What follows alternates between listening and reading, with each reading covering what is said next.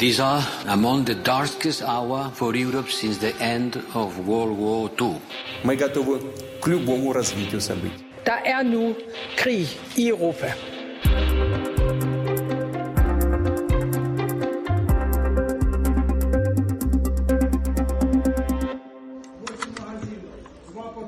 Не пустять до раю.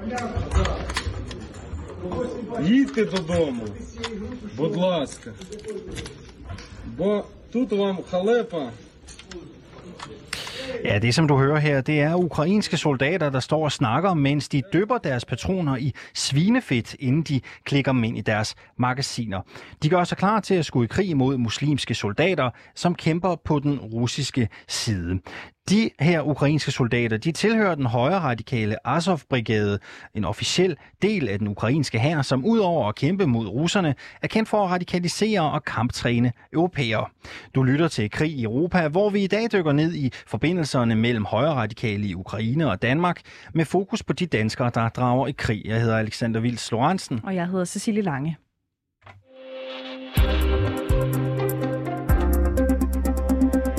Og velkommen til dig, Maja Touzari Greenwood. Tak for det. Gerne helt tæt på mikrofonen, ja, så vi kan høre dig bedst muligt. Du er øh, forsker hos øh, D I S og har altså fokus på fremmedkriger og radikalisering. Øhm, prøv lige at forklare os, hvad betyder det helt konkret, når vi siger, at øh, Azov-brigaden øh, er højreradikale? Øhm, man kan sige, at nogle af de øh, symboler, som der fører os i den retning, det er jo, at de har... De har brugt ret åbenlyse øh, nazistiske øh, symboler. Øh, de har også øh, i hvert fald beskyldt for at stå bag øh, angreb på folk, der, der tilhører for eksempel Roma-befolkning, L G B T-folk. Øh, de, de mobiliserer og, og er enormt forbundet til neonazistiske netværk rundt omkring i Europa, øh, til, til U S A og til New Zealand. De var for eksempel øh, nogle af de første til at oversætte det manifest, som Christchurch-attackeren okay. øh, lavede, og, og var meget aktiv i at sprede det ud. Så de har været, altså de, de har været kendt navn længe, kan man sige, øh, og, og, og har forsøgt at skabe et eller andet gravitationspunkt omkring sig selv i, i noget tid ved at deltage i forskellige øh, fora internationalt. Øhm, Azov-brigaden her, de var med til at kæmpe mod russerne allerede tilbage i to tusind og fjorten, da de annekterede Krim. Øhm, og da Putin skulle retfærdiggøre invasionen af Ukraine for et par uger siden, der talte han jo om, at han skulle øh, afnazificere Ukraine. Øhm, kan man sige, at Azov på en eller anden måde er med til at bekræfte Putins narrativ?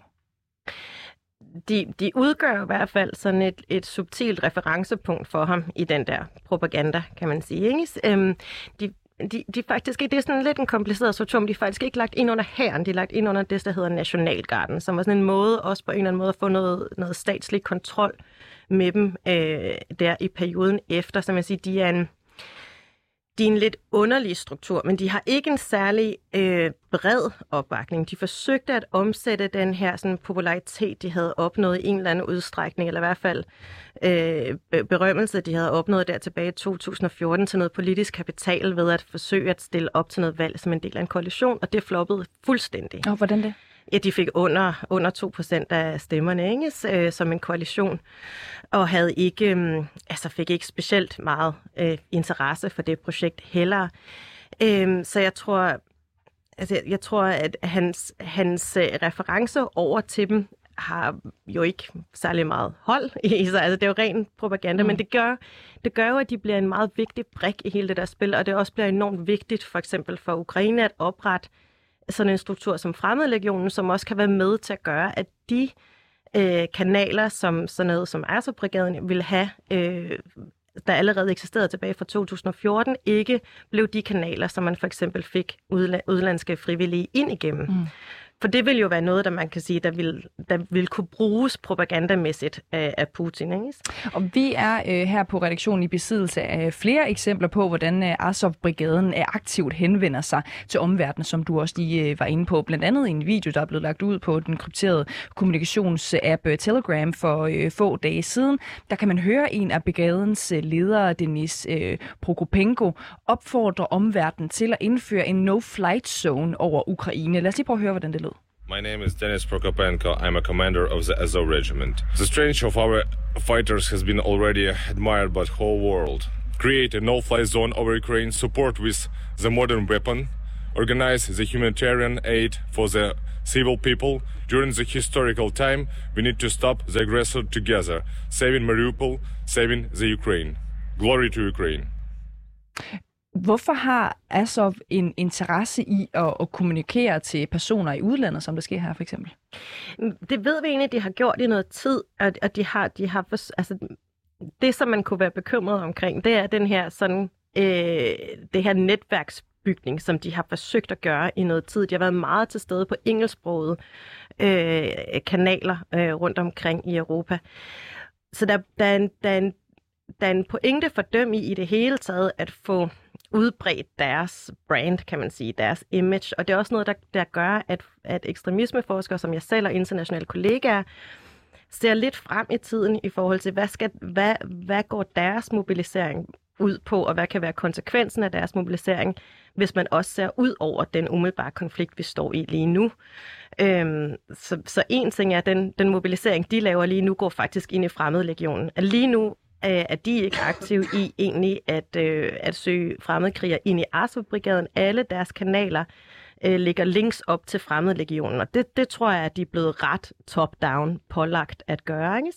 Så bekymringen går egentlig ikke på deres mobilisering ind i modstand i Ukraine lige nu, men går ind i, hvad de kan bruge den til senere, hvad det er for nogle netværk rundt i, omkring i Europa, de er i gang med at bygge op, og hvad det er for et image, de skaber af sig selv, som et gravitationspunkt for for højere ekstremisme.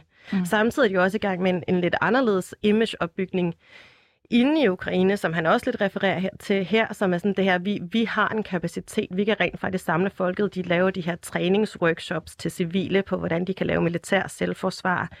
Øhm, de prøver på ligesom at skabe et billede af sig selv, lidt som, som den folkelige beskytter. Mm. Og, og det, det spøjs er jo, at de to ting nogle gange taler lidt imod hinanden. Så nogle af de der sådan virkelig ekstreme, højere ekstreme netværk, altså virkelig de der hardcore neonazigrupper, Øh, kan ikke rigtig følge med på den øh, fløj af det, og har også problemer med, at de for eksempel øh, mobiliserer ind i fremmedlegionen. Så lige nu står de og, og skal træde en lidt svær balance i forhold til, hvordan de skal øh, placere sig selv. Og lad os lige prøve at holde fast i noget af det, du siger øh, her, så, fordi øh, det er jo rigtigt nok, at, at Azov har i, i flere år mobiliseret personer øh, i andre europæiske lande og tiltrukket dem til træning.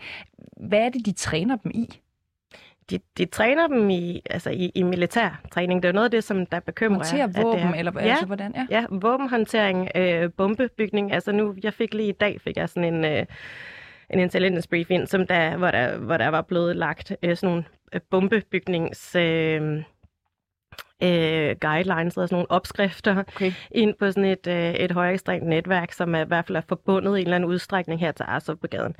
Så det, der har været, de, har, de har været en milits på den måde, ikke? Så tilbage der i to tusind og fjorten og, og i årene efter. Kan du forestille dig, at en del af Azovs øh, møde med europæere øh, består i en eller anden form for ideologisk skoling også, altså øh, ud over, øh, hvad skal man sige, at kunne gebærde sig øh, militært, bygning af bomber. Tror du også, at der er en form for øh, ideologisk skoling i det her også? Det er jo noget af det, man kunne være bekymret for, at der skulle, at der skulle blive skabt et stærkere ideologisk netværk. Altså, man skal jo understrege igen, at lige nu har de ikke nødvendigvis mulighed for at få øh, øh, udenlandske øh, frivillige ind i deres egen brigade, fordi de kanaler, de som er blevet forsøgt obstrueret, kan man sige, af, af, den, af etablere den her fremmede legion, ikke? Øhm, men, det, men det vil i hvert fald være noget, der vil være interessant at følge øh, på længere sigt, fordi at vi lige nu ser en enorm splittelse, ikke? Så vi ser, at i hele de her højere ekstreme netværk, er der nogen, som der, der, der argumenterer meget imod, at man har det her, som de kalder for white-on-white-konflikt. Øhm, der er nogen, der argumenterer for, at man skal kæmpe på russisk side, som der også var rigtig mange, der gjorde tilbage i to tusind og fjorten. Der er nogen, der selvfølgelig øhm, er, ligesom er tro mod en eller anden udstrækning Azov, som en, som en, øh, en øh, en relation, de har haft, der strækker sig langt tilbage. Og så er der nogen, som der ligger sig mere ekstremt i det, som der siger, at vi skal ikke have noget med dem at gøre, de accepterer en jødisk præsident osv. Så, så der sker en enorm splittelse, som de vil have en interesse i at søge mm. på en eller anden måde at få kontrol over. Mm. Maja uh, Touzari Greenwood, D I S-forsker i fremmedkrigere og radikalisering. Du er med os her i studiet under hele programmet heldigvis, og vi vender også tilbage til dig lige om lidt, fordi vi skal lige have et udspark, indspark hedder det, undskyld, udefra.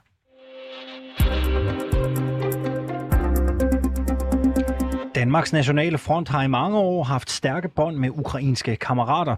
Vi har adskillige gange været i Ukraine, og senest i december besøgt ukrainske kammerater D N F i Danmark. Så lyder det i en meddelelse fra den højre radikale gruppe Dansk National Front. En meddelelse, de har bragt på deres hjemmeside i begyndelsen af marts måned, hvor der også står følgende. Der var derfor ingen tøven, da D N F fra start af krigen har stået for direkte kontakt fra Danmark.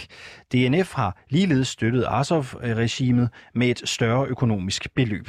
D N F takker alle, der støtter det ukrainske folk i denne svære tid mod den moderne russiske bolsjevisme. Vi har spurgt ledelsesgruppemedlem i Danmarks Nationale Front, han hedder Henrik Rune Jakobsen, om hvorfor de har støttet Azov-bataljonen. Det er jo fordi, at øh, der er krig i Ukraine, som det er nok de færreste, der har undgået at opleve, eller øh, hvad hedder det, se. Og øh, der kunne man jo støtte flere forskellige steder, men øh, nu kender vi nogle af dem, så det var det bedste sted at sende penge hen, så man kan være sikker på, at det ikke forsvinder hen i administration og øh, hvad hedder det, lønninger og, og alt muligt andet. Og øh, ja, at vi kan være sikre på, at de går det rigtige sted hen. Men hvorfor lige Azov? Ja, fordi det er nogen, vi øh, har et personligt øh, venskab med. Flere af dem. I skriver, at I i mange år har haft stærke bånd med øh, ukrainske kammerater, øh, ja. og har adskillige gange været i Ukraine. Øh, ja. Hvad består jeres samarbejde med Azov i?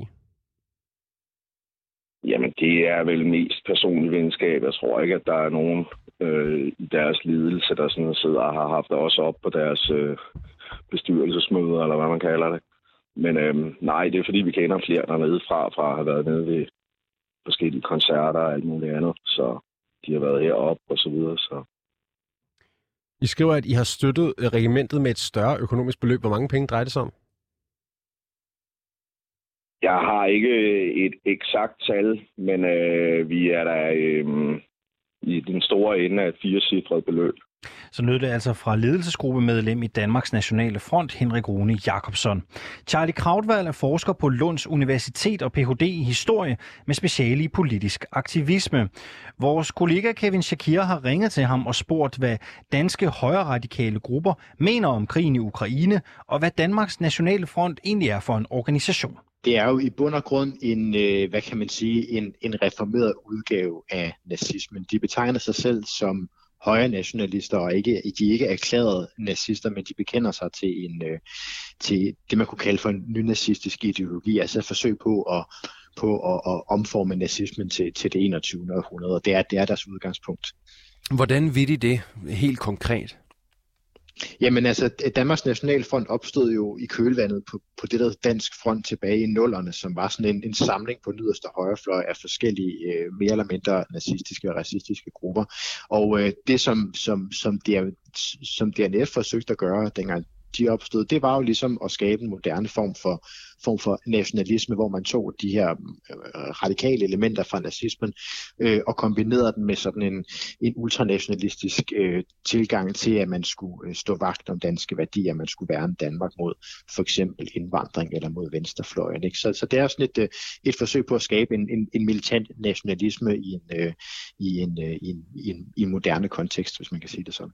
Helt kort, hvor stor en indflydelse har Danmarks Nationale Front blandt den danske radikale højrefløj i dag?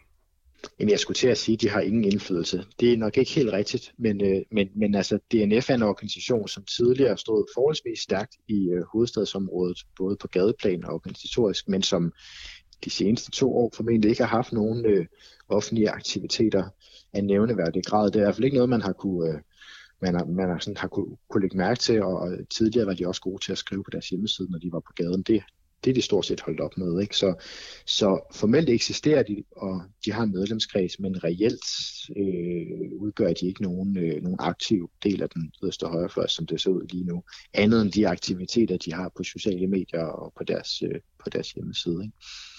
Og hvorfor er det, at Danmarks Nationale Front går ud med en melding om, at de støtter Azov? Jamen, et, et, øh, der skal man forstå det af baggrunden, og det er jo blandt andet, at D N F igennem mange år, som, som du også selv var inde på, har haft en, en, en, en ret stærk tilknytning til, til Ukraine og til, øh, til den ukrainske yderste højrefløj. Øh, som, du så, øh, som de nævner i deres erklæring der, så har de flere gange besøgt øh, kammerater i Ukraine, haft besøg af øh, ukrainske kammerater i Danmark også, øh, ofte i forbindelse med sådan nogle øh, altså nazi-koncerter, altså øh, musikevents, kulturelle begivenheder. Øh, og så er der også et personoverlap. Der er øh, et centralt medlem af, af D N F, som, som har ukrainsk baggrund. Så, så der er også en, en direkte personlig forbindelse til, til Ukraine, hvis man kan sige det sådan. Er der generelt en interesse for krigen i Ukraine blandt højradikale grupper og personer i Danmark? Ja, og det har der i hvert fald været øh, faktisk helt tilbage siden to tusind og fjorten, efter den her øh, Euromaidan-opstand, der var i, øh, i Kiev tilbage i fjorten. Der, der har den yderste højrefløj interesseret sig for den her konflikt. Øh, og, øh, og det har ikke været, en, det har ikke været nogen, øh, nogen entydig, entydig støtte til Ukraine. Faktisk har der øh, de sidste otte år været meget... Øh, meget stærk diskussion på den radikale højrefløj om, hvem man egentlig skal støtte, altså Ukraine eller Rusland i det her. Og det er der stadigvæk nogle meget, nogle, nogle meget delte meninger om, er det, er det helt klart et indtryk. Hvad er det for en splittelse? Kan du prøve at sætte nogle flere ord på det? Hvad er det for nogle overvejelser, man gør sig i forhold til, hvorvidt man skal bakke op om Rusland, eller man skal bakke op om Ukraine blandt ja. øh, den radikale højrefløj i Danmark? Jamen, på, på den radikale højrefløj har man sådan set, øh, hvad kan man sige, traditionelt støttet støttede øh, russiske nationalister og russiske nazister, fordi man så dem som et, øh, som et alternativ til, til E U og til sådan, hvad kan man sige, den liberale vestlige øh, øh, demokrati-ideologi, ikke? Så man har faktisk set Putin som en inspirationskilde i mange år. Øh, det, der så er sket med Ukraine, er, at en, en del af den yderste højrefløj øh, allerede tilbage siden to tusind og fjorten, så den her kamp Ukraine kæmpede, og også nogle af de grupper nede i Ukraine, som bakkede om den her øh, kamp mod, mod, mod Rusland, eller den her kamp for, for, for at styrke Ukraine, så den som en, øh, som en, øh, en vigtig sag at, at støtte. Der kommer hele det her sådan øh, forsvaret for Europa mod mod de fremmede, eller mod, mod, mod de andre ind i det på en måde, ikke? Altså, så, så for nogle højre radikale kom Rusland pludselig til at repræsentere det udefrakommende, som troede, hvad kan man sige, øh, Europa øh, mm. udefra, ikke?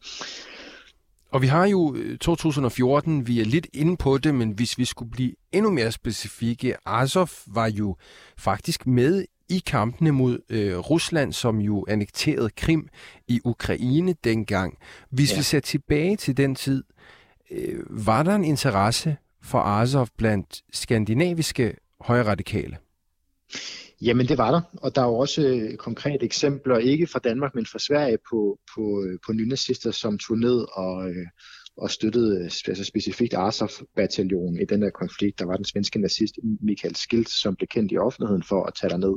Om der har været andre, som har taget derned i små, man ikke kender til, det er lidt mere uklart, men det har der formentlig været. Og så var der jo også forbindelser på det her tidspunkt øh, mellem øh, den gruppe af partier, som hed altså Svenskernes Parti i Sverige og Danskernes Parti i Danmark med Dan Karlsen i spidsen. De havde tætte forbindelser til, til det højre radikale parti i Ukraine, som hed øh, Svoboda, og som øh, Som, som fik et, et, et, et, et godt valg der omkring opstanden i to tusind og fjorten. Ikke? Så, så, så der var ligesom politisk samarbejde mellem danske nynazister og ukrainske øh, højradikale eller nynazistiske grupper. Øhm, det, der var interessant, var, at der også var en diskussion allerede dengang på den yderste højrefløj i Skandinavien om, øh, hvem man egentlig skulle, øh, skulle støtte i den konflikt, Rusland eller Ukraine. Ikke? Øh, og Svenskernes Parti fik kritik af andre nazister, blandt andet det nuværende De, øh, N M R, altså den nordiske modstandsbevægelse, fik kritik fra dem for at støtte, øh, støtte sin parti som Svoboda øh, på det her tidspunkt her. Og her til sidst, øh, synes du, at der er brug for større opmærksomhed på danske højradikales interesse for krigen i Ukraine? Jeg synes i hvert fald, at der er nogle historiske fortilfælde, blandt andet der i to tusind og fjorten, hvor nogle svenske, øh, nogle svenske nynazister var nede og modtage våbentræning i, øh, i Ukraine, og efterfølgende faktisk tog tilbage til Sverige og, og gennemførte øh, knivoverfald i, i Malmø. Altså, jeg synes, der er nogle, nogle fortilfælde, for, øh, der viser, at, at, at der i hvert fald er en grund til at være opmærksom på, hvad, hvad, hvad der kan ske med de personer, der vælger at Og, og tage til sådan nogle konfliktzoner, fordi der jo også øh, er et element af, der kan være et element af radikalisering i at, at tage ned og kæmpe med våben i hånd i en krig, øh, og især hvis man er ideologisk motiveret, øh, så, så er der jo den risiko, at de kommer tilbage og er endnu mere radikale, end de var, end de var da de tog afsted. Så, så jeg synes da helt klart, at det, at det er noget, man bør have en, en, en, en opmærksomhed på i samfundet, og jo også en, en, en diskussion af i civilsamfundet. Maja Touzari Greenwood, du er stadigvæk med her i studiet. Du kommer fra Dansk Institut for Internationale Studier, og du forsker i fremmedkrigere og radikalisering. Du har jo skriblet godt på bloggen igennem det her interview. Hvad, hvad hæfter du der ved? Der var to ting, øhm, som, som jeg især hæftede mig til. Den, den ene er den her med, at, øhm, at man støtter på anden vis. At, at det er noget, vi har set i de mobiliseringskanaler, at netop i, fordi man er blevet forhindret, øh, for, vil jeg formode, i at få, øh, få, få frivillige direkte i ens brigade, øh, så har man gjort det her med at bede om penge, for eksempel. Ikke? Eller man har bedt om øh, udstyr, altså øh, brugbart militær eller semimilitært øh, udstyr, hvis der er folk, der kunne donere det. Øh, så det har også været en måde, man har, man har forsøgt at få noget ud af den her mo- mobilisering. Og hvorfor hæfter du dig lige ved det? Øh, jamen det synes jeg bare lige, jeg vil nævne i forbindelse med, altså der er andre måder, som de også kan komme styrke ud af det her, øh, må, må, altså på, på den måde, at de også de, de kan formå at, at bruge det til noget andet end bare at få folk ind, de kan også formå det at få, få, få, få våben ind, eller få, få en pengestrøm ind. Ikke? Mm. Og det andet, jeg hæfter mig ved, det er det her med, og det, det synes jeg er fantastisk, at han siger det så, så, så fuldstændig uh, direkte, jamen det er jo dem, vi kender. Og det er jo lige præcis, for det, det, det, det, det, det er jo den, en måde at gøre noget af det, jeg siger i sådan lidt fluffy terms, meget konkret, når jeg siger, hvad, altså når jeg står og taler om netværksopbygning, så er netværksopbygning lige præcis, at du støtter dem, som du kender. Og du kender dem fra det, som vi har set i den mellemliggende periode, altså det, som man nævner koncerter, de her festivaler, vi har set billeder for eksempel fra festivaler, hvor de, de står simpelthen med en bod med deres banner og noget materiale. Øh, de er med til at organisere nogle af de her sådan meget sociale øh, aktiviteter, som, som mest af alt har karakter af noget subkultur, hvor de ligesom kommer med et vist punch, fordi de rent faktisk øh, har karakter af en milit samtidig. De har den her kamperfaring tilbage fra to tusind og fjorten.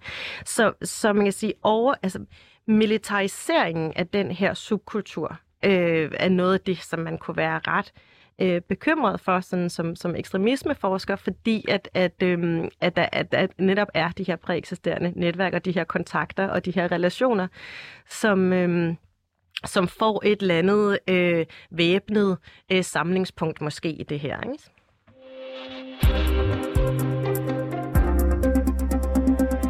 Vi skal også lige have et andet synspunkt på øh, banen her, fordi vi har talt med øh, Kasper øh, Reykjavik, øh, postdoc ved Center for Research on øh, Extremism in, øh, i Oslo. Undskyld. Han er ikke bekymret på samme måde, som du er, øh, Maja, og, og siger, at ud af de over tyve tusind fremmede krigere, der ifølge de ukrainske myndigheder har meldt sig til at kæmpe i Ukraine, så er det kun tyve, der ifølge ham er rekrutteret gennem den højre radikale kanal, som han har set på. Lad os lige prøve at høre, hvad han sagde. The unit that I'm looking at from Ukraine that is recruiting such people recruited twenty, twenty so far out of the alleged twenty thousand. So put that in a perspective. It's not all far-right people. It's a minority of a minority. Please do remember about that. Now, what are the risks of anybody going there? You know, they come back with a P T S D. They come back injured. They come back traumatized. They come back unhappy. They lose their jobs. They lose, they lose their livelihoods. They lose their families. They are frustrated, and you know you can think of all sorts of things that could potentially, potentially happen. But first and foremost, it's a problem for themselves. Mm. You know, they're putting their lives, their health at risk, and they don't know the consequences. Most of them haven't been to war; they don't know what's going to transpire. You tell me that these um, far-right groups is a minority. Is Denmark or Europe prepared for the consequences it will bring that foreign fighters are going to Ukraine? Yes, look, we dealt with thousands of people going to different conflicts in the past, and we dealt with that as Europe. Now we will be able to deal with this as well. Uh, and especially if you're talking, if you're asking me about those extremists who are going, the number is so low that we can definitely deal with that. Th- there is no problem. Mm. What I'm trying to say is that if there's a bigger number across Europe, you will certainly have, you know, basically your citizens who are coming back, a subst- maybe not a substantial group, but you're talking at like, you're looking at low, high hundreds or low thousands who will come back and who will have issues, and they will ask the help of different states, you know, be it in welfare, be it in health, Uh, be it in education or, or in anything, really. So from that point of view, that is a challenge. That is an issue. You know, I, I studied the fighters who went in twenty fourteen to Ukraine, the more ideological ones, and they all kind of came, came back home. And we haven't seen them stage terrorist attacks. You know, they haven't all turned in under into Anders Breivik. Breiviks. Nobody turned. Mm. So, you know, I'm trying to put that in a bit of a perspective, because I know there is a worry. I, I believe me, I was dealing with that worry for years now, but it's slightly misplaced. Do you think this group is in any way a threat to the European uh, nations at all? No, really, not really. You know, it's like, you know, I'm, I'm thinking that we're having this discussion. We're worried about what we're going to have for dessert tomorrow, but we're not sure what we can have for breakfast today. That's mm. how I see it. You know, I mean, I'm, again, uh, Ukraine is fighting. Maybe that's going to be controversial for some of the listeners. It's fighting for us. It's a funny one that the country that is not in the NATO and not in NATO and not in the E U is actually making a stand for these two organizations. So we don't have to deal with this stuff at home. You know, I'm Polish. We have the feeling that we could be next on the menu. I know Denmark is pretty far removed from it, but are you really? That's my point. So that's why when you ask me, are they a danger? My general response will be, uh, let's worry about that later. Når øh, Maja øh, Touzari øh, Greenwood, øh, postdoc på Center for øh, Sikkerhedsstudier på Edinburgh og, øh, Universitet, og du er også tilknyttet øh, D I S. Øh, jeg lagde mærke til, at du stod sådan og rokkede lidt med hovedet øh, på nogle af de øh, kommentarer, som kommer fra Kasper, øh, her en, en polske øh, øh, forsker. Øh, hvad beder du mærke i? Altså, Jeg, jeg, vil, jeg vil give min kollega fuldstændig ret i, at det er vigtigt ikke at overvurdere det på den måde, at det her bliver billedet på den ukrainske modstand. Fordi det, det, som sagt, de er slet ikke en del af den fremmede legion, som, som der er blevet oprettet. Det er ikke der, folk tager til. Og det er selvfølgelig ærgerligt, hvis det, hvis det bliver...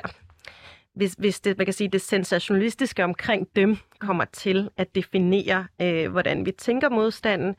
Øh, ikke mindst, fordi det jo selvfølgelig vil tale direkte ind i Putins propagandamaskineri, så det, det, det, det, det, er ikke, øh, det er ikke faktuelt, og det er heller ikke ønskeligt, kan man sige. Øh, når det er sagt, så tror jeg også, at i hans terminologi, vi kan godt tale lidt om desserten også, fordi det, det synes jeg er lidt, som vi som forskere har en forpligtelse til, og ikke kun forholde os til den situation, vi står i lige nu her, men faktisk bruge den viden, vi har om konfliktdynamikker, den viden, vi har om efterspil og efterdønninger i den her type meget kaotiske situationer, med virkelig mange våben, øh, med meget sådan kompleks øh, kompli- konfliktbillede, og, og tusindvis af kampklare mænd, øh, der bliver mobiliseret ind i en konflikt, der ikke nødvendigvis er deres egen, til ligesom at se, hvad for nogle bekymringspunkter øh, bør vi øh, med vores viden være opmærksom på. Mm. Så, så, så billedet du... er egentlig ikke karakteren af, af, konf- af modstanden nu. Det er egentlig ikke det, der er bekymringspunktet. Det, det tror jeg er vigtigt at understrege, men det er, hvad det kan føre til mm. af, af, af mobilisering øh, på længere sigt. Ja, så ser du det også som rettidig omhu i virkeligheden som forsker gå ind og, og kigge på det her, når vi ser, at jamen, det har været en eller anden form for subkultur, som øh, nu har direkte adgang til våben og våbentræning? Ja, der kan være alt mulig grund til at holde øje med, hvad der sker øh, i, øh, i yderpunkterne af noget konflikt. Det ved vi jo tilbage fra Syrien, det ved vi fra, øh, fra øh, modstand i Irak. Vi ved, at der opstår øh, øh, ret kompetente grupper ud af de der konflikter. Øhm, og så, så det at have blik på de der forskellige hjørner af, hvordan en konflikt ser ud, kan være, øh, det, det, det er i hvert fald en af de øh, erfaringer, vi har gjort os, kan man sige, de sidste mange år.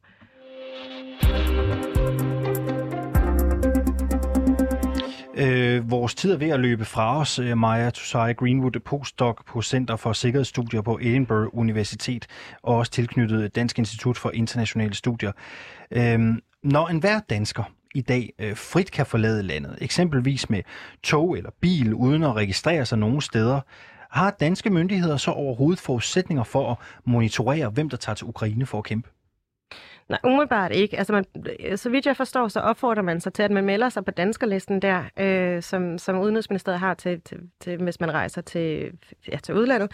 Øh, men, øh, men man er ikke forpligtet til det øh, på nogen måde. Øh, det system, man har, kan man sige, er mindre overvågningsbaseret og så mere... Øh, omsorgsbaseret i en eller anden udstrækning, på den måde, at man har det her setup tilbage fra, også fra mobiliseringen i Syrien, hvor man har mulighed for at, øhm, at lave de her samtaler med folk, der vender tilbage, eller folk, som man er bekymret for, måske skulle tage afsted på en måde, man der ikke vil være ønskelig, øh, hvor, man, hvor man har mulighed for at tilbyde noget forskellige ligesom, øh, hjælp, de måske kunne have brug for, eller nogle mentorforløb.